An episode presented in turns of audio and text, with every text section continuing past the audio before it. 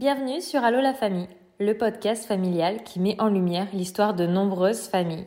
Toute famille a son histoire et chaque vendredi nous t'en présenterons une. Car la maternité, ce n'est pas toujours un long fleuve tranquille. Elle regorge de surprises et d'épreuves. Et c'est moi Laure, ton hôte, qui t'accueille. Bienvenue à toi pour un nouvel épisode. En France, 0,18% de la population est atteint d'autisme. Nous le savons, ce spectre est large et difficile à diagnostiquer. En France, ce trouble du neurodéveloppement est reconnu comme un handicap depuis 1996. Et aujourd'hui, c'est Laetitia qui va nous raconter son histoire. Et comme chaque vendredi, on se retrouve pour un nouvel épisode. Aujourd'hui, nous sommes en compagnie d'une très chère maman qui va nous raconter son histoire. Est-ce que tu peux te présenter, s'il te plaît? Merci à toi déjà de me permettre de m'exprimer sur ce podcast. Alors je suis Laetitia, maman de deux enfants. Je suis en couple avec leur papa. Euh, j'ai bientôt 30 ans. Mes enfants du coup ont 3 et 6 ans. La première de 3 ans, c'est une petite fille et le plus grand, c'est un garçon. Le plus grand, en fait, a une particularité. Il a été diagnostiqué en fait TSA. Donc ça veut dire qu'il a un trouble en fait du spectre autistique, un peu comme les gens en parlent maintenant. En gros, il est autiste à haut potentiel, ce qui a été pas simple euh, à vivre euh, au quotidien parce que au début les gens ne nous croyaient pas et ça a été euh, quelque chose de difficile à vivre. Eh bien, bienvenue à toi Laetitia, ça me fait très plaisir de te recevoir ici. Et oui, aujourd'hui on va parler du trouble autistique. Du coup, est-ce que tu pourrais déjà un petit peu nous raconter le début d'histoire de votre couple, quand vous avez décidé de fonder une famille? Est-ce que tu peux du coup nous raconter les débuts? Du coup, ça va faire 7 ans presque 8 ans que nous sommes ensemble. Nous nous sommes rencontrés via les réseaux. J'ai beaucoup discuté euh, avec lui et je suis tombée enceinte un an après, exactement. Euh, parce qu'on avait vraiment envie d'avoir des enfants, c'était quelque chose qui nous tenait énormément à cœur, c'était quelque chose qui, qui nous attirait énormément et assez rapidement.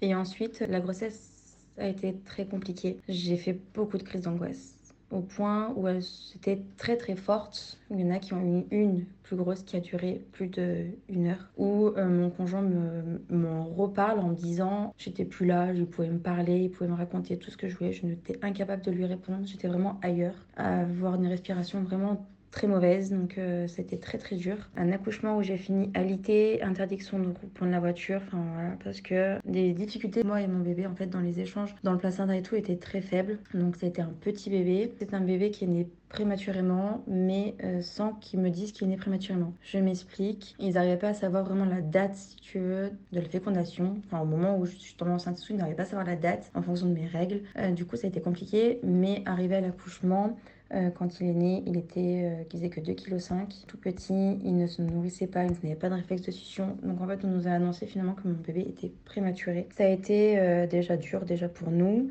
Et dès la naissance, j'ai vu dans la, la maternité qu'il y avait des choses qui n'allaient pas. Je n'avais pas cet échange que je pensais avoir avec un bébé quand il naît, c'est-à-dire le regard plongé dans ses yeux, tout ça. Je n'avais pas tout ça.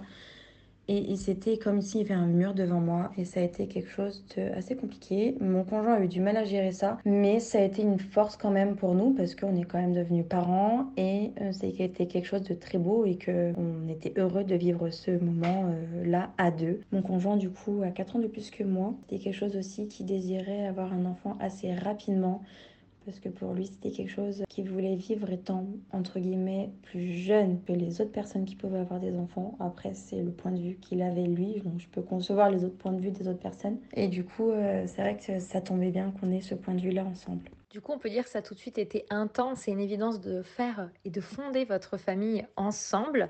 Grossesse compliquée, ça doit pas être évident en plus quand c'est la première de faire face à toutes ces difficultés. Ça doit créer de l'appréhension, un accouchement que tu me dis pas évident non plus, puisque du coup tu te retrouves face à un bébé prématuré. Mais tout de suite, même pour ton premier enfant, tu as cet instinct qui t'a dit il y a un truc qui me semble pas normal. Parce que des fois, sur un premier, on peut ne pas s'apercevoir qu'il y a quelque chose qui se développe différemment, qu'on voit que notre enfant a une différence. Ça peut des fois se voir plus facilement lorsque c'est un deuxième enfant quand on a eu un enfant qui s'est développé euh, et qui a grandi euh, sans la moindre difficulté. Du coup, comment ça s'est passé ces débuts avec votre fils dans votre vie de parent Le retour à la maison, il a été du coup au bout de combien de temps vu que ton enfant a été considéré et été prématuré? Et donc un petit peu le déroulé, les premières semaines, les premiers mois et peut-être à partir de quand tu t'es dit je vais consulter, il y a quelque chose qui me paraît bizarre? Quand ils ont su qu'il était prématuré à la naissance, ils ont décidé de partir tout de suite euh, sans me le montrer parce que pour eux, il ne pleurait pas et respirait pas correctement. Du coup, il est parti, le papa est parti avec lui. Et rien que déjà ici, déjà, j'ai eu comme un déchirement, entre guillemets, une sensation de qu'on me l'arrachait et que on me disait rien. Et rien que ce passage, en fait, déjà a été très intense. C'est quelque chose qui m'a empêché de voir dans l'immédiat comment il était. Et ensuite, on est revenu vers moi en me disant tout va bien, je vous le pose sur vous. Par contre, voilà, il est très petit, on voit que ça va pas. On voulait faire quand même le première tétée de bienvenue. On nous répond de toute façon, il sait pas faire, c'est trop compliqué pour lui il n'a pas le réflexe de succion. En fait, ça a été très brutal même pour lui dès son arrivée. Je pense que tout ça, euh, pour un tout petit qui vient naître, ça les traumatise certainement. Et même pour moi, c'est même sûr certain que d'ailleurs, ça leur laisse des séquelles émotionnelles. Ensuite, nous sommes allés en chambre. Euh, ils m'ont répondu tout va bien, pas besoin de mettre en couveuse. On se débrouillera comme ça, on verra. Sauf que tout de suite, euh, peu de temps après, il se met à faire une forte jaunisse et on m'a répondu pas besoin de mettre de lumière bleue. C'était un peu du laisser aller. Pour eux, en fait, ils se sont basés sur euh, le fait que j'ai né juste 15 jours avant parce qu'ils se sont basés sur un des termes qu'ils m'avaient donné. Donc en fait, ils se sont pas basés sur la bonne. Il n'y a que la sage-femme qui m'a couché et qui m'a dit j'ai des doutes, ça a été compliqué. Il ne se nourrissait pas du tout à la maternité. Il fallait que les sages-femmes viennent avec des pipettes avec du gras à l'intérieur pour le nourrir parce que son poids chutait beaucoup. Donc il faisait 2,5 kg exactement et il est descendu à 2 kg pile. Ça a été dur en fait pendant 3 jours de maternité. Les 3 jours, euh, bah, ils lui ont donné du gras. Les biberons, ça a été compliqué pour lui de les manger parce qu'en fait la, la, succion, il ne l'avait pas du tout. Comme si, euh, ouais, Vraiment pas de succion pour voir quelque chose et téter sur le biberon. Mon sein, n'en parlons même pas, il avait aucun réflexe. Donc ça a été euh, difficile pour moi en tant que maman. Mon conjoint, pour lui, pareil, c'était très dur. Il s'en voulait euh, énormément aussi. Ça a été en fait trois jours euh, à l'hôpital très compliqué. On a décidé de rentrer très vite à la maison en sachant en fait que moi, je suis assistante maternelle, j'ai mon métier de petite enfance, donc je travaillais beaucoup en crèche j'ai travaillé de partout en fait avec les enfants, donc c'est quelque chose que je connais et c'est pour ça que j'avais l'instinct, si tu veux, côté professionnel qui montait sur mon enfant, qui n'est pas bon en soi, hein, je voilà. Mais c'est normal, euh, quand on voit son enfant, on a forcément envie de voir ce qui va pas et enfin. Et du coup, j'ai dit à l'hôpital, moi je peux plus, il faut que je rentre à la maison, j'ai besoin d'être chez moi, me poser pour pouvoir euh, me sentir bien avec mon enfant parce que je sens que ça, il y a quelque chose qui accroche pas et que voilà, j'ai besoin d'être chez moi. C'est un bébé qui a beaucoup pleuré. Alors à la maternité, on l'a pas entendu. Par contre, une fois arrivé à la maison, beaucoup pleuré. Comme si la nouveauté au bout de trois jours, enfin le, rythme de bout de trois jours était déjà installé. Et comme si en fait on arrivait à un autre endroit et Robolote voulait recommencer. Un peu comme si ça allait déjà pas en fait pour lui le fait d'arriver dans un autre lieu. À l'heure d'aujourd'hui, euh, je, je, sais, mais quand on a un bébé, euh, qu'on vient d'avoir un bébé, on n'imagine pas en fait qu'un enfant de 3-4 jours peut déjà avoir une sensation d'un endroit nouveau. On s'imagine pas tout ça. Mais ça a été une semaine euh, difficile en tant que parent. J'ai dû appeler la maternité euh, tous les jours, je pense, pour dire mon enfant fait pleurer, je ne comprends pas, je n'arrive pas à le calmer. Euh, il avait besoin d'être dans les bras de temps en temps, mais le plus souvent, il avait besoin de pleurer dans son lit, tout seul. Et en tant que maman, de laisser pleurer son enfant, c'est quelque chose de difficile. Rien que d'en reparler, c'est assez, assez dur. On a réussi en fait au bout d'une semaine à trouver un rythme qui nous a convenu à tous. Au début on essayait de l'endormir dans le landau dans notre chambre pour qu'il dorme avec nous parce que je voulais pas le laisser dans sa chambre tout seul en sachant qu'il était quand même petit, ne régularisait pas sa température tout seul.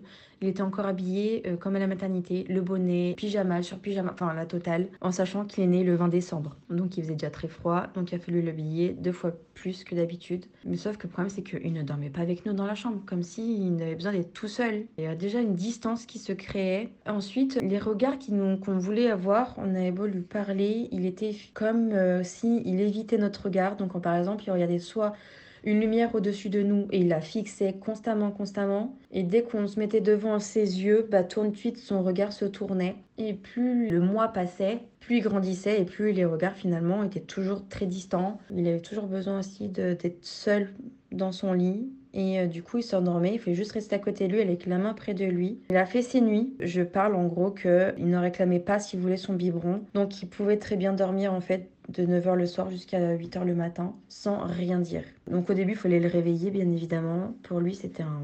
l'enfer de se faire réveiller par son papa ou sa maman pour manger. Du coup, au bout d'un moment, en fait, on nous a dit c'est bon, il a repris son poids de naissance, on peut le laisser se réveiller tout seul et réclamer son biberon tout seul. Donc c'est ce qu'on a fait. tous les jours, on devait retourner à l'hôpital pour euh, des visites euh, à la maternité pour qu'il puisse voir euh, comment il avançait en fait, parce que c'était la condition de toute façon pour que je puisse rentrer à la maison. Donc au moment où il a commencé à manger, à pouvoir se réguler tout seul sans qu'on le réveille, jusqu'à ces trois mois et demi, il dormait toutes ses nuits, donc il ne se réveillait pas la nuit m'est arrivé à ces quatre mois, au moment en fait où on sait que c'est la phase euh, où il faut s'adapter et que l'enfant commence à comprendre un peu mon papa, ma maman revient pas, enfin ces petites choses comme ça, et bien cette phase-là en fait notre fils n'a plus dormi de la nuit. En fait, ne faisait plus ses nuits. Pour information, il ne les fait pas encore maintenant. Mais en gros, je reviens à son moment de ces quatre mois.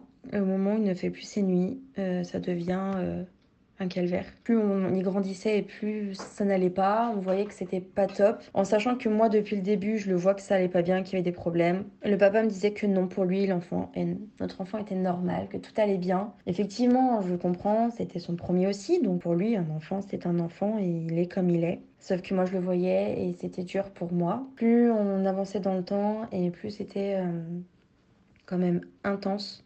Et un jour, j'ai dit non, stop, euh, moi je peux plus, en sachant que moi j'avais repris le travail. Donc euh, je devais me réveiller tous les matins, réveiller mon fils pour l'emmener. Euh. il avait 9 mois à peu près, donc voilà.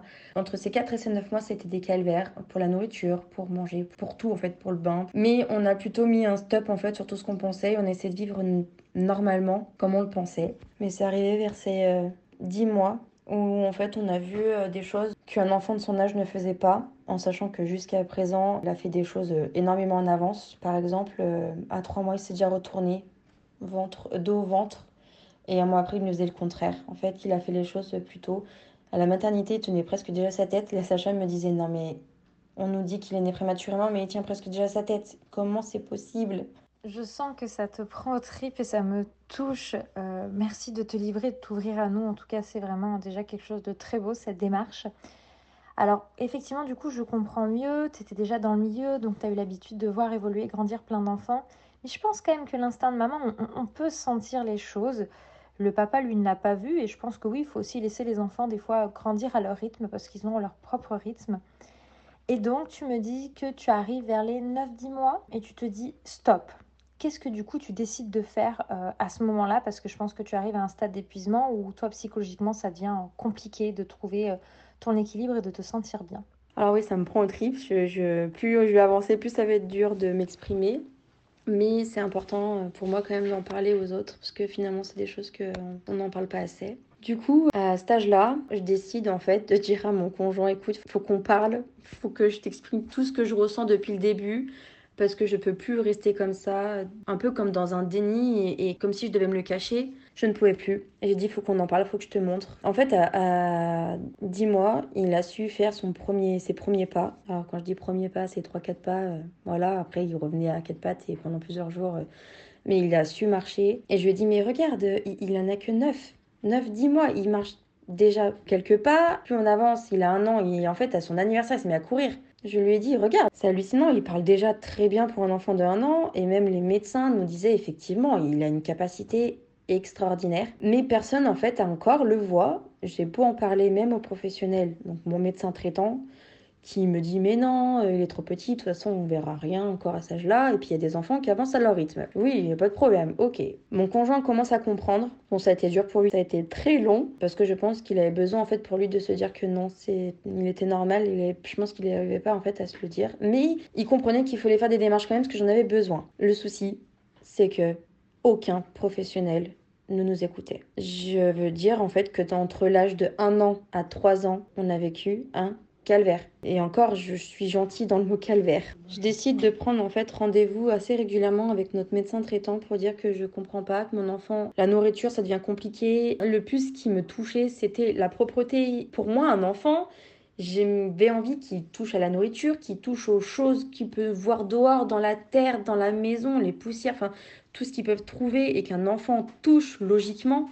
Le mien, non. Et c'était en fait pour moi clairement un déchirement. C'était dur parce que pour moi, je voulais qu'il arrive à avancer et que ce soit un enfant. Euh, j'aime pas dire comme ça, mais comme les autres. Et les médecins, je leur disais non, mais moi, il faut que vous m'aidiez, il faut que vous trouviez quelque chose. Je sais que ça va pas. Je le sais. Je disais aux personnes, je suis maman, c'est mon fils et je le sens. C'est quelque chose que je ne pouvais pas décrire comment je le ressentais. Personne m'écoutait. Même la nounou qui me disait effectivement, il y a des réactions qu'il fait à la maison qui sont assez étranges, tourner toujours dans le même sens. Dès qu'on le coupait dans un truc, ça allait pas. La nourriture, c'était pareil. Quand on cassait ses rythmes, qu'on le réveillait, ça allait pas bien. Et elle, elle le voyait. Elle voyait que ça allait pas, mais les professionnels ne nous écoutaient pas. Du coup, pendant un an, j'ai essayé de discuter avec mon médecin quand il y avait les visites euh, obligatoires tous les mois. Un jour, on, décide avec mon conjoint de faire un jeu parce qu'en fait, il adore jouer, il adorait euh, échanger, mais du côté éducatif, mais pas du côté jeu. Donc en fait, il voulait apprendre constamment. Constamment, il était dans l'apprentissage.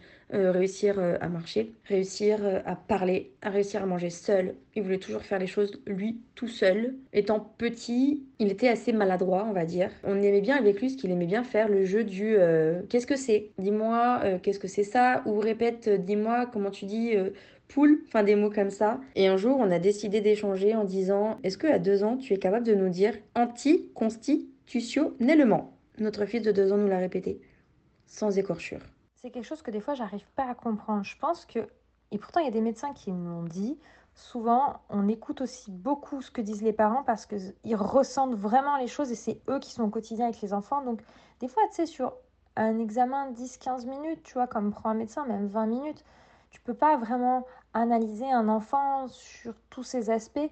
Et donc, euh, ce que disent les parents, faut vraiment en tenir compte. Et euh, c'est dommage, j'espère vraiment que de plus en plus, le corps médical sera capable de tenir compte des remarques des parents qui, eux, vivent au quotidien avec les enfants. Et souvent, clairement, les parents, on sent quand il y a quelque chose. Effectivement, on n'est pas assez écouté, mais à la longue, puisqu'il a quand même 6 ans, tu comprendras que c'est toujours pas le cas encore maintenant. Arrivé euh, du coup à ces deux ans, on décide finalement d'arrêter?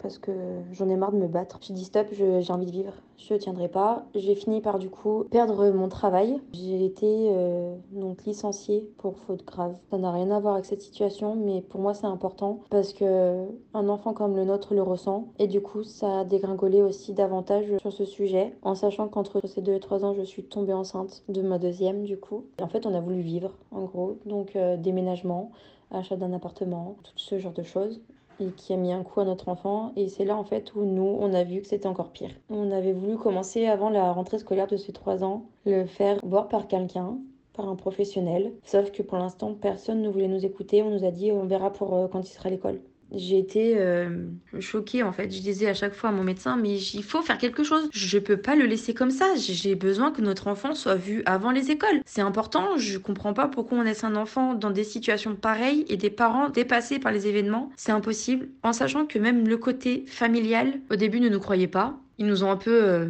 pas rigolé au nez, mais euh, presque. J'ai encore ma grand-mère à moi qui, elle, m'a dit T'as qu'à l'élever comme il faut ton enfant? Et ce mot, ça a été très dur à l'entendre. L'entourage aussi parfois peut être dans le déni par le fait de préférer rejeter la faute et souvent tu vois c'est sur la mère qu'on le rejette. Tu élèves mal ton enfant, tu es un parent qui est limite maltraitant.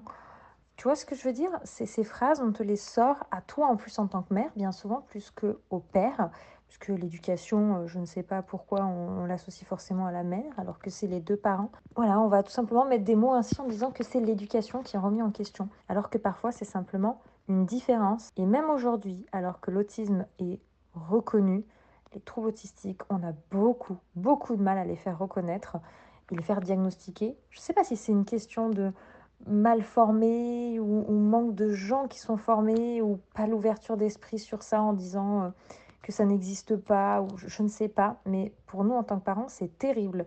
Et ta douleur que j'entends dans ta voix, ça me fait terriblement de peine. Mais même encore à l'heure d'aujourd'hui, on est toujours remis en question sur l'éducation. Pas tout le monde, parce que maintenant il y en a qui, personnes qui ont compris. Mais en même temps, j'ai envie de dire que à l'époque, c'était pas des choses en fait qui étaient connues assez et les choses n'en parlaient pas non plus assez. C'est pour ça que c'était quelque chose qui était difficile pour eux maintenant d'encaisser. En sachant que quand il avait deux ans, entre des deux et trois ans, nous avons aucun diagnostic, nous avions aucun professionnel de santé qui n'était capable de nous dire quelque chose. Donc pour l'instant, les personnes ne pouvaient pas se référer à un mot qu'on leur avait dit. C'était que nous qui disons, on pense que c'est comme ça. On a fait du coup sa rentrée scolaire. Ça se passe mal à l'école. On explique à la maîtresse, écoutez, on voit quelque chose. Et la maîtresse nous répond, écoutez, c'est mon travail, je suis maîtresse, je vous dirai si ça va pas. À point, c'est tout. Et là, j'ai dit, mais c'est quoi ces, ces corps enseignants? C'est hallucinant. Enfin, je ne comprends pas en fait la réaction des maîtresses de maternelle. On avance dans le temps, la maîtresse nous répond, votre enfant ne veut pas travailler, votre enfant ne s'investit pas dans ce qu'on demande de lui faire. Je vois qu'il a des capacités, il est incapable de s'en servir à l'école. Finalement, la maîtresse le met de côté, lui coupe la parole tout le temps parce qu'en fait, notre enfant a besoin de se rassurer en parlant. Donc du coup, elle lui dit, tais-toi, je veux pas t'entendre, tu déranges les autres notre enfant au point où quand je l'emmenais à l'école, on part à pour aller à l'école, il hurlait sur la route. Je devais l'emmener de force. J'arrivais des fois devant l'école, l'école était fermée. J'avais même pas envie de sonner à l'interphone pour l'emmener, je le ramenais chez moi parce que je trouvais ça pas normal en fait euh, de forcer mon enfant. Mais on me disait il faut qu'il y aille, il faut qu'il y aille, en sachant que quand euh, il est arrivé à l'école, j'étais donc avec ma petite fille qui venait de naître au mois de juin, donc il fallait que j'y aille avec elle. J'avais un rythme à suivre aussi avec, ma, avec sa petite sœur, qui a été euh, dur pour lui d'ailleurs d'accepter. Le souci c'est que toute son année de maternelle a été bâclée en fait par des personnes de l'école qui nous disaient que votre enfant n'a envie de rien, vous, l'éduquez pas. Limite, en fait, il voulait pas nous aider. Là, j'ai décidé, en fait, de stopper court à tout ça. J'ai dit, ça y est, faut que je me lance. Il faut que je me batte. Je peux plus laisser vivre comme ça. Je peux plus laisser vivre mon enfant comme ça. Je comprends pas. Et là, je suis partie dans un combat de titan, j'ai envie de dire. Recherche de professionnels. Au début, j'étais allée voir des psys. J'ai dû en faire 4 psychologues pendant son année de maternelle 1. Où on me répond, c'est peut-être pas du côté de la famille qui a eu un problème, peut-être l'accouchement, j'en sais rien. En fait, il tournait autour du pot à chaque fois, il n'y avait rien. Et un jour, mon fils, je discute de choses qui le touchent beaucoup, et là, il me fait une crise monumentale. J'appelle des crises en fait, mais on ne peut pas appeler ça une crise de colère ou une crise que les enfants font, ou des caprices comme les parents disent ou que les gens disent. Non, c'était une crise de frustration, de colère interne qu'il avait en lui. Et là, la dame, elle me répond, effectivement, c'est pas normal. Je suis mais oui, mais je vous répète depuis un an bientôt. Mais personne ne m'écoutait. J'ai décidé de couper court avec cette, psychologue parce que je n'avançais pas. L'année se termine. Il allait bientôt en fait avoir 4 ans en fin d'année. On décide en fait avec mon conjoint d'appeler une neuropsychologue sur Lyon. Notre enfant est jeune. On nous répond que ça va être difficile d'avoir des réponses sur lui, mais on peut faire quelque chose. Et là, elle m'a répondu effectivement, c'est bizarre. En fait, elle nous fait un, QI, un début de QI mais elle ne peut pas avoir de résultat euh, parce qu'en fait il a faussé son QI, parce qu'il est trop distrait par l'extérieur et tout ça. Mais là elle me dit c'est quand même hallucinant, un enfant de bientôt 4 ans, il est dans la haute moyenne en fait au niveau QI en sachant qu'il a faussé son test. C'est-à-dire il y a des choses qu'il a presque à 100%, c'est-à-dire comme s'il avait euh, un âge très élevé à des niveaux et à d'autres tout en bas parce qu'en fait euh, parce que ça l'intéressait pas du coup il s'en occupait pas ou alors il était trop distrait. Pour ce test, en fait, elle ne peut pas l'aider. Lui dire bébé, concentre-toi, fais quelque chose. Enfin voilà, elle pouvait pas. Du coup, elle me dit il faut avoir trouvé des pistes, mais il est encore jeune, donc ça va être compliqué de savoir. Et là, je lui ai répondu Je veux pas savoir qu'il soit jeune, je vais me battre pour répondre euh, le plus vite possible à, notre réponse et à savoir ce qui se passe. Pendant tout juillet, août, après son année de première année de maternelle, je cherche des professionnels, on nous répond au téléphone Non, il est trop petit, ça sert à rien, faut revenir plus tard, patati patata. Tout le temps, on nous répondait Il faut attendre ses 6 ans pour faire quelque chose. J'ai dit Mais non, c'est hors de question, je n'attendrai pas ses 6 ans. Du coup, on a dit Bon, l'année commence, on verra peut-être avec l'année prochaine qui on tombe dessus. On tombe sur le directeur de l'école, mais là, c'est un sketch cette rentrée scolaire on répond en fait qu'on a vu un professionnel qui nous a fait ce bilan, donc la neuropsie, qui nous dit qu'il faut suivre notre enfant correctement et voir comment ça avance à l'école. Et là, le, directeur me répond Je ne le lirai pas votre document parce que ça ne m'intéresse pas. Mais je suis mais énervée intérieurement. Vous pouvez pas imaginer à quel point mon énervement il était. Je rentre, j'appelle mon conjoint, je lui annonce au téléphone que ça se passe pas bien, et le, mon conjoint dit Ce soir, c'est moi qui le récupère. Et il lui dit au directeur Il faut lire ce document, c'est important. Il a lu en fait, mais il a lu juste vite fait, on va dire. Ça lui passe au-dessus de la tête. Pareil, on commence, c'est une année, elle en est de force. En fait, on refait la même année que la première. Moi, je peux pas laisser passer ça, donc on avance vers les recherches de professionnels, on essaie de faire plein de recherches, etc. Je vois une neuropsy qui arrive à me comprendre et à voir ce qu'on peut vivre et qui me dit sans voir mon enfant, avec tout ce que vous me dites. On l'appelle ça autiste de haut niveau ou autiste parce qu'au début elle me disait pas.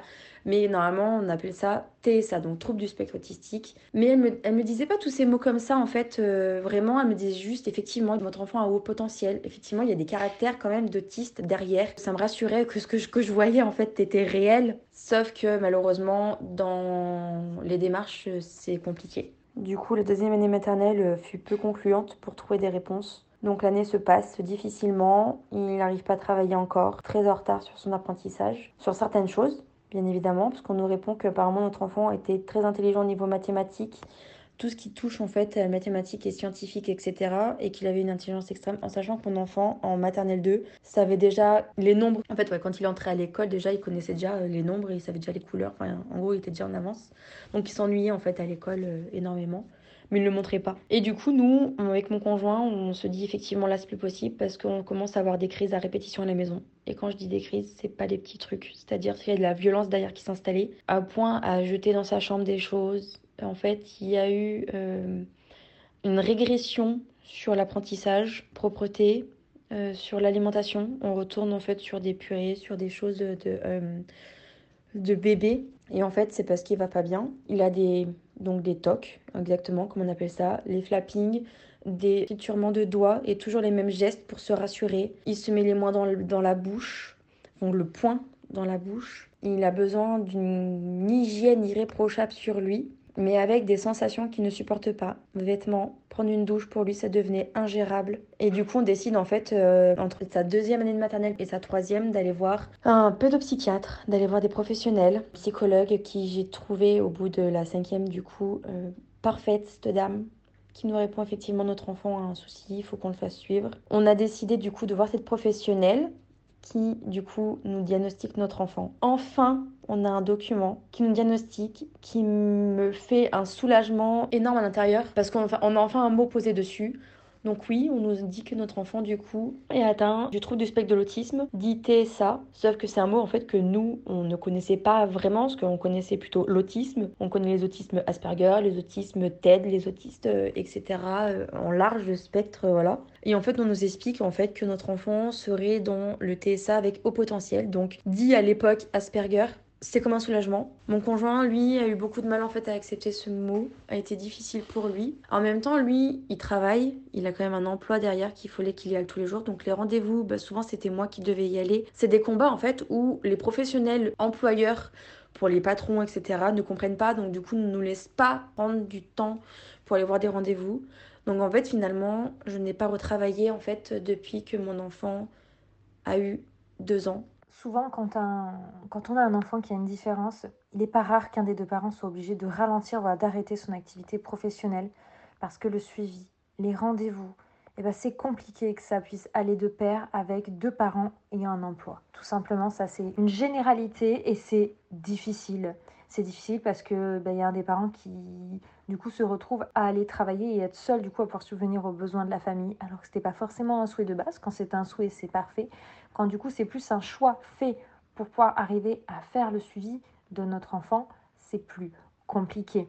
De là en plus on t'entend dire que ça va être un parcours du combattant mais tu as enfin trouvé une professionnelle qui peut te mettre des mots. Et j'allais te demander comment tu as réagi. Toi ça a été un soulagement puisqu'effectivement on l'entend c'est un combat tu sais qu'il y a quelque chose, mais tu as besoin qu'on te donne le nom parce que déjà, ça va te permettre de pouvoir mettre des choses en place et de pouvoir aussi le dire à ceux qui l'encadrent au niveau scolaire et qui seront peut-être cette fois capables d'entendre un avis d'un professionnel qui dit voilà ce qu'a l'enfant. Pour ton conjoint, forcément, c'est plus dur parce que ça veut dire qu'il y a une vraie différence qui se nomme aujourd'hui et que ça va rester toute la vie. Voilà, un enfant né différent reste différent et a sa différence toute sa vie. Maintenant que tu as le nom, le diagnostic posé, comment ça se passe pour la suite? Est-ce que c'est plus simple ou est-ce que du coup ça vous fait vous lancer dans une aventure tout aussi compliquée que, ce que c'était jusque-là? Oula, ok oui, tout autant compliqué en fait. Il arrive en troisième année de maternelle après ce diagnostic. Donc du coup on s'est dit c'est bon, il va être compris, il va, être, il va voir ce qu'on fait les maîtresses vont comprendre en fait euh, comment avancer, etc. Malheureusement, non. Malheureusement, la maîtresse nous a ri au nez. Mais littéralement, en nous répondant, donc mon conjoint était là ce jour-là, notre fils était là aussi, en sachant que notre enfant comprend très bien quand un adulte parle. Il comprend tout quand un adulte discute, en fait, il comprend les mots difficiles. Enfin, en gros, voilà, du coup, il a compris en fait qu'on se moquait de lui. Lui, il n'a pas compris comment il était. Pour lui, il est comme il est et c'est tout. Mais la maîtresse nous a dit je n'y crois pas. Elle se trompe, la professionnelle. Je n'y crois pas. Je dis, mais un professionnel ne se trompera jamais. Et ce jour-là, j'avais envie de pleurer euh, devant cette maîtresse. J'avais qu'une envie, mais en fait, j'avais envie de pleurer de colère et de tristesse, enfin de tout en même temps. Et là, on s'est regardé on s'est dit, on va revivre le même calvaire. Alors, on a eu de l'amélioration parce qu'elle a quand même accepté de comprendre un petit peu. Voilà, on va dire ça comme ça. On prend souvent des rendez-vous pour savoir comment ça se passe parce que notre enfant ne nous dit jamais ce qui se passe à l'école. Donc en fait, on n'a pas de retour de comment ça se passe. Donc on a besoin que la maîtresse nous informe de comment c'est à l'école. Parce que nous, parents, on a besoin de savoir comment c'est pour pouvoir avancer dans nos démarches. Dans les démarches, entre-temps, on a eu en plus euh, le psychomotricien qui nous a fait un bilan en sachant que du coup, côté moteur, c'était compliqué. Émotionnellement, enfin en gros, il a fait un bilan sur notre enfant. Donc on a un bilan supplémentaire qui s'y rajoute. Sauf que la, la maîtresse ne nous croit toujours pas. De là, en fait, euh, annonce le parcours du combattant pour avoir des professionnels de santé qui puissent nous suivre, avec qui on accroche surtout aussi, parce que pour nous c'était quelque chose d'important. On ne prend pas n'importe qui, on veut discuter avec eux d'abord pour voir ce que nous, parents, décident de comment on veut faire avancer nos enfants et comment on veut que ça ça s'avance et comment on veut que ça se passe. Donc on en a vu plusieurs. C'est allé quand même assez rapidement parce qu'au moment en fait, où moi j'ai su ce qui se passait, j'ai déjà commencé à faire mes recherches. Donc j'ai eu le psychomotricien du coup, on a lancé les démarches. Psychomotricien en gros c'est un suivi toutes les semaines un rendez-vous par semaine. Exactement, son planning est chronométré et assez agencé. Donc, avant, c'était pas comme ça, mais là, à l'heure d'aujourd'hui, voilà, c'est par exemple, c'est le lundi soir, après l'école, il a 45 minutes de psychomotricien tous les lundis soirs. Mais après, tout est allé très vite. La maternelle, bon, se passe un peu mieux, donc on est quand même content. Le souci, c'est qu'arrive le changement de changer d'endroit, parce qu'en fait, notre école faisait que la maternelle, et on devait l'emmener dans une autre école pour faire la primaire. Et lui, le changement, c'était trop difficile. Donc on demandait de faire des visites. Sauf que nous arrivons dans la période que tout le monde ne supporte plus maintenant, donc la période avec le Covid, le confinement, etc. Donc vous n'imaginez pas en fait les moments où on a vécu. Parce qu'il a fait son premier confinement en maternelle 3. Moi en tant que maman, je ne tenais plus le choc, j'ai fait une dépression parce que mon enfant euh, devait rester enfermé. Un enfant autiste ne peut pas rester enfermé.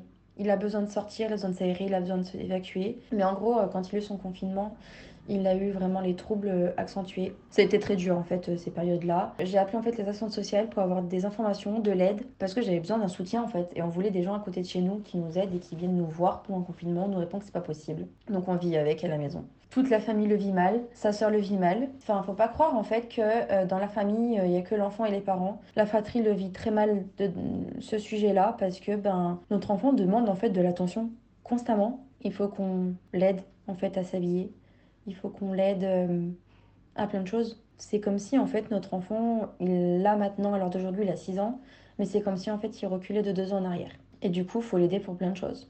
Donc en gros, notre enfant, notre petite dernière, qui a 3 ans à l'heure d'aujourd'hui, se débrouille toute seule presque. Et rien que ça, déjà, ça nous fait du mal parce qu'on doit délaisser notre enfant le dernier et notre enfant doit se débrouiller tout seul alors que notre enfant de 3 ans, ben, on demande tout autant, quoi. Donc c'est quelque chose qui a été difficile. Arrivé en, en CP, on décide du coup de, de mettre en place euh, l'ergothérapeute, de mettre en place une éducatrice spécialisée aussi à la maison. Donc le psychomotricien continue toujours. Les psychologues aussi en plus. Les rendez-vous en fait sont devenus intenses. En gros, il a donc le lundi le psychomotricien, le mercredi de temps en temps, il a donc la pédopsychiatre et la psychologue. Tous les jeudis, après-midi, qui loupe du coup l'école l'après-midi, que d'ailleurs les maîtresses ne supportaient pas. Mais en gros, euh, les professionnels qui nous entourent, on, a eu, on est bien tombé, on a trouvé de bonnes personnes qui sont incroyables. Mais il a fallu quand même 6 ans, j'ai bien dit 6 ans, pour trouver toutes les personnes qui sont aptes à nous suivre et à nous aider au quotidien. 6 ans pour réussir à avoir enfin maintenant un apaisement à la maison, même si c'est toujours difficile parce que scolairement c'est une catastrophe. Notre enfant le vit mal, très mal. Il nous le dit maintenant parce qu'avec les professionnels, on arrive en fait à avoir des échanges et il arrive maintenant à nous exprimer comment il se sent, même si bah, il faut détourner et faire des phrases assez courtes pour avoir des réponses euh, fermées parce que sinon il ne répond pas vraiment euh, aux questions. On nous annonce que scolairement ça va être difficile. On nous prévient que par la suite potentiellement il peut être dans une classe Ulysse j'ai du mal encore pour l'instant à cautionner et accepter. Je suis contente d'avoir eu le diagnostic, mais émotionnellement et psychologiquement, c'est pas simple non plus tout, le temps parce qu'on vit des choses à la maison qui sont très intenses. D'ailleurs, euh, maintenant, j'en parle en fait sur les réseaux sociaux parce que je trouve qu'on n'en discute pas assez et qu'en tant que parent, on en a besoin en fait d'en parler et c'est quelque chose en fait euh, qui me fait du bien. Les professionnels sont géniaux, ils nous aident au quotidien, ils nous font des courriers pour pouvoir avancer, heureusement. Mais les problèmes, c'est que l'éducation nationale ne nous aide pas. C'est-à-dire Arrivé en CP, Donc on a donné tous nos bilans, tous nos diagnostics. On a dit voilà, ça va se passer comme ça, comme ça, comme ça, comme ça, comme ça. En sachant qu'on nous a donné des documents, stipulé tout ce qu'il doit faire à l'école et comment le faire pour que ça soit plus simple pour lui, sauf que personne n'a voulu le mettre en place. La maîtresse n'a jamais voulu. On ne nous écoute pas, on demande que des professionnels se mettent en place à l'école. On nous répond non, on nous répond qu'il faut un dossier MDPH. Donc ok, on décide de lancer le dossier MDPH. Sauf que un dossier MDPH, ça ne se lance pas comme ça. C'est le parcours du combattant, ce dossier MDPH. À l'heure d'aujourd'hui, rien n'est fini, rien n'est acquis. Nous avons nos professionnels de santé, ce qui est énormément pour nous. Ça nous aide au quotidien. Maintenant, on sait qu'on devra vivre avec notre vie et que ça sera tous les jours un parcours du combattant. J'ai réussi euh, à trouver des solutions moi-même en faisant des recherches. Parce que comme je ne travaillais pas, j'ai pu m'investir sur le sujet de l'autisme à fond ce qui m'a permis en fait de trouver des solutions, d'avoir des choses à mettre en place moi-même. Mais je me suis tellement investie que je me suis épuisée moi-même. Mais j'en suis fière d'être en arrivée là. Et je continue à me battre maintenant encore euh, pour ça parce qu'il le faut. Il y a des traitements qu'on peut donner sur nos enfants en sachant qu'on nous vient de nous annoncer que notre enfant est certainement TDAH avec, qui est généralement en fait associé avec le TSA, donc trouble du spectre de l'autisme. Souvent il y a les deux combinés en plus d'un HPI, certainement en plus. Donc nous allons devoir lui faire faire son test de QI une deuxième fois. Après, en soi, maintenant, d'avoir des bilans, d'avoir des rendez-vous, c'est quelque chose de courant, donc on est habitué. Donc c'est des rythmes soutenus, mais on s'en sort. J'ai trouvé moi-même, en fait, euh, aussi, parce que je refusais de lui donner des traitements, tout ce qui est euh, médico-finidate, ce genre de choses la ritaline, euh, même si euh, il y en a qui me disent qu'il n'y a rien de grave, bah pour moi si, c'est des médicaments qu'on fait ingérer à nos enfants et moi c'est hors de question. Et j'ai trouvé euh, quelque chose qui nous a vraiment soulagé. Franchement, ça m'a sauvé ma vie de maman. Mon enfant, grâce à ça, a fait ses nuits. Je peux enfin le dire que mon fils fait ses nuits à 6 ans. À ta voix, on te sent triste. On te sent en colère et on te sent fatigué. Tu le dis, tu t'es complètement épuisé pour accompagner ton enfant. Mais est-ce que toi aussi tu te fais aider accompagner? Parce que c'est pas simple d'être parent déjà de base. Mais c'est encore moins simple quand on doit se battre au quotidien pour la différence de son enfant. Je suis stupéfaite de cette école qui ne tient pas compte des bilans. Je peux te dire par expérience professionnelle, personnelle, pardon, que ce n'est absolument pas une normalité. Est-ce que tu as peut-être pensé à, à voir si c'était possible pour vous de changer d'école pour avoir une équipe qui puisse tenir compte et s'adapter à la différence de votre enfant une enseignante référente peut-être dans votre secteur pour tout ce qui est la MDPH. En tout cas, tu te bats énormément pour ton enfant et tu peux être incroyablement fier de toi parce que beaucoup de parents peuvent être dans le déni, beaucoup de parents peuvent ne pas avoir la force de se battre au quotidien pour son enfant quand on est face à des murs, des montagnes. Comment tu fais toi pour tenir le coup face à tout ça? J'avoue, il y a des jours euh, où je n'y arrive plus. Donc du coup, je discute énormément avec le professionnel parce que finalement c'est quelque chose qui est important. Quand j'ai besoin en fait d'un renseignement, quand j'ai besoin d'un soutien, je peux toujours les appeler ces professionnels en dehors des rendez-vous. Ça m'est même arrivé des fois de les appeler un week-end parce que mon enfant fait une grosse crise et que ça va pas du tout et que j'ai besoin d'un soutien psychologique. Je me fais suivre aussi par un psychologue et par la pédopsychiatre. Mon conjoint le fait aussi, même si c'est plus difficile pour lui effectivement de, gérer tout ça. Moi après j'ai beaucoup aussi euh, projeté en fait ce qu'on vit à comment je le vivais quand j'étais moi-même enfant.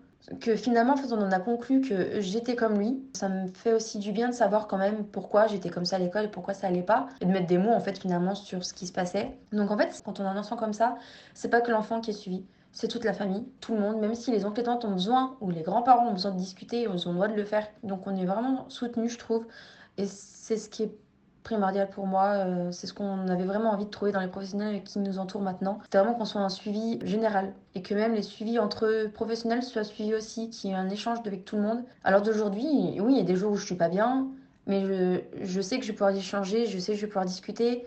Et c'est ce qui me permet du coup euh, maintenant d'avancer et de me battre de plus en plus. Voilà, pour moi, je vis euh, ma vie de maman avec deux enfants. Qui ait des différences ou pas, pour moi, peu importe. Pour moi, je suis fière d'avoir un enfant comme lui. En fait, ça nous apporte euh, un amour plus fort parce qu'on se bat pour lui et du coup, l'enfant nous le redonne à sa façon. Je l'avoue que avant le CP, j'avais beaucoup de mal, hein. je pleurais beaucoup, j'étais vraiment pas bien. Il a fallu que je retrouve un travail parce que pour moi c'était important de retravailler de pouvoir avoir un échange social en fait euh, quand même avec des personnes. J'avais besoin quand même d'une coupure autre que la maison. Sauf qu'avec un, un, parcours atypique avec les professionnels qu'on doit faire et les trajet et tout ça, c'est pas simple parce qu'un un, patron, pardon, ne peut pas nous laisser partir en disant bah ok tel jour je te laisse, telle heure je te laisse, c'est pas possible. Donc du coup je suis obligée de travailler à mon compte.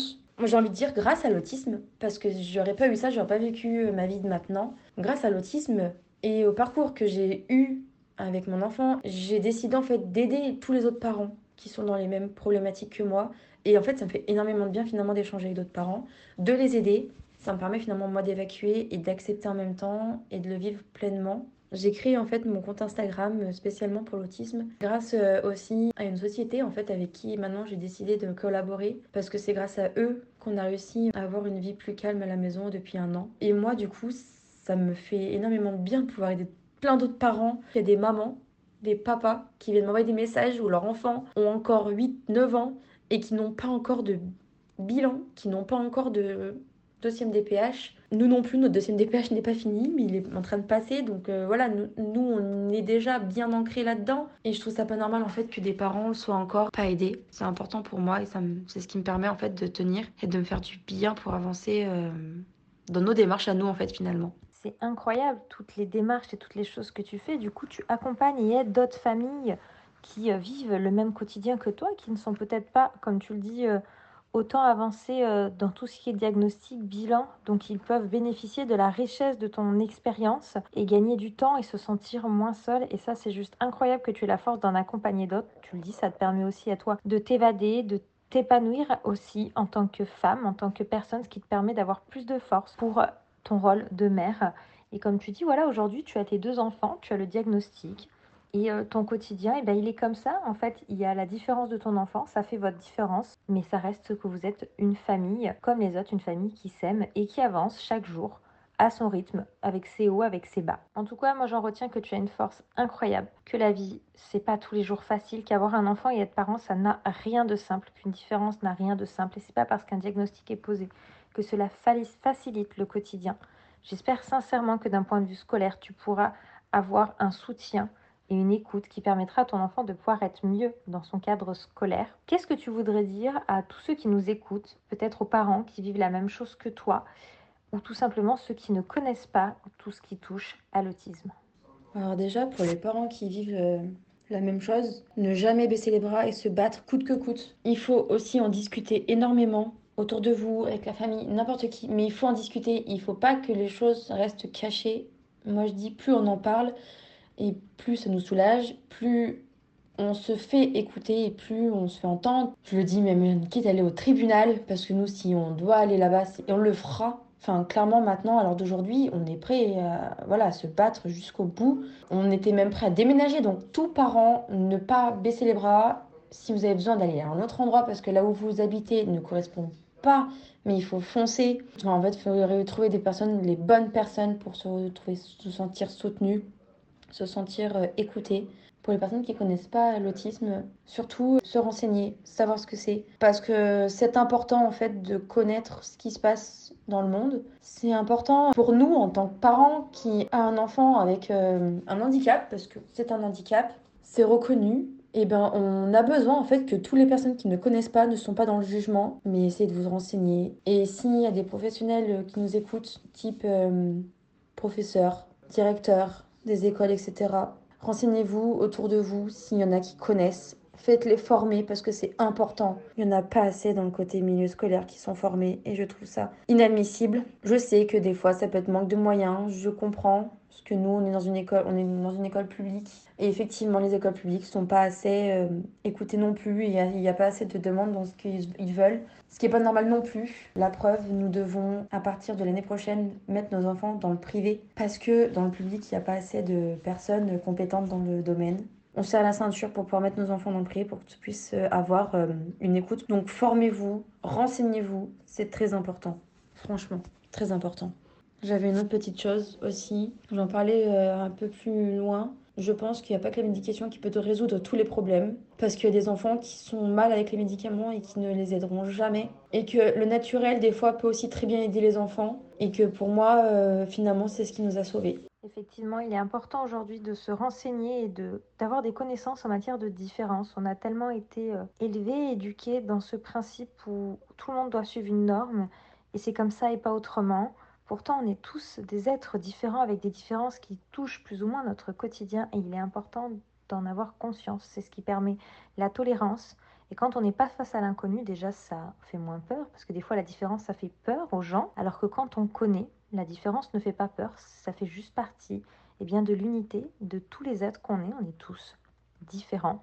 Et effectivement, je trouve que c'est important que tous ceux qui sont en contact avec des enfants, que ce soit médical ou scolaire, eh bien d'être renseignés, informés, pour pouvoir savoir accompagner ces enfants qui ont une différence, parce qu'il y en a tout plein dans chaque classe, dans chaque école, et que au mieux on accompagne les enfants, au mieux on les prépare à leur avenir. Et je trouve effectivement très intéressant le sujet des, méthodes alternatives autres que la médicamentation. Tu parles de méthodes naturelles. Effectivement, il faut des fois chercher des alternatives et les médicaments ne résout pas tout. Il y a plein d'autres éléments qui peuvent tenir en compte et qui peuvent tout simplement accompagner mieux les enfants, dans ton cas, ceux qui ont des troubles autistiques. Tout à fait. Il faut savoir qu'on est là-dedans. C'est vrai qu'un enfant avec un trouble autistique a des difficultés pour prendre certaines choses, des difficultés d'encaisser certains produits. Et du coup, ça peut les rendre des fois beaucoup plus violents. Il peut avoir beaucoup plus de, d'effets secondaires, en fait, qui peut des fois les faire ressortir encore plus comme ils le sont. Et finalement, c'est pas quelque chose de très bon. C'est après, c'est à faire attention. Je ne juge pas du tout les personnes qui donnent un médicament euh, en tant que médication, tout ça, je, ne juge pas ça du tout. Voilà, c'est des avis, c'est euh, chacun pense comme il le souhaite. C'est juste euh, mon ressenti et que je sais que ça a aidé aussi beaucoup de parents. Effectivement, il faut qu'on en parle, c'est très très important. Et ne pas rester dans le déni, ne pas rester dans le mensonge, parce que il y a trop de différences dans le monde et il faut pas passer à côté. Surtout les parents. Et une croyance forte en vous et en votre instinct c'est ce qui sera le plus important pour votre enfant et votre entourage. Croyez vraiment fort en vous et plein de courage euh, pour tout ce qu'on peut vivre parce que je sais ce que c'est. Eh bien, je te remercie Laetitia, merci de nous avoir ouvert la porte, de nous avoir raconté ton histoire. Ô combien pas facile pour toi de pouvoir mettre autant de mots sur tout ce que tu vis mais je suis sûre que cela aidera beaucoup de parents, beaucoup de personnes à découvrir ce que ça peut être qu'un enfant ayant un trouble autistique, aux parents qui ont le même quotidien que toi avec un enfant qui est différent. Merci beaucoup et qui sait peut-être à très bientôt dans un prochain épisode. Merci surtout à toi de m'avoir permis de m'ouvrir et euh, de pouvoir raconter mon histoire et d'aider euh, d'autres parents dans le besoin. Merci, merci, merci.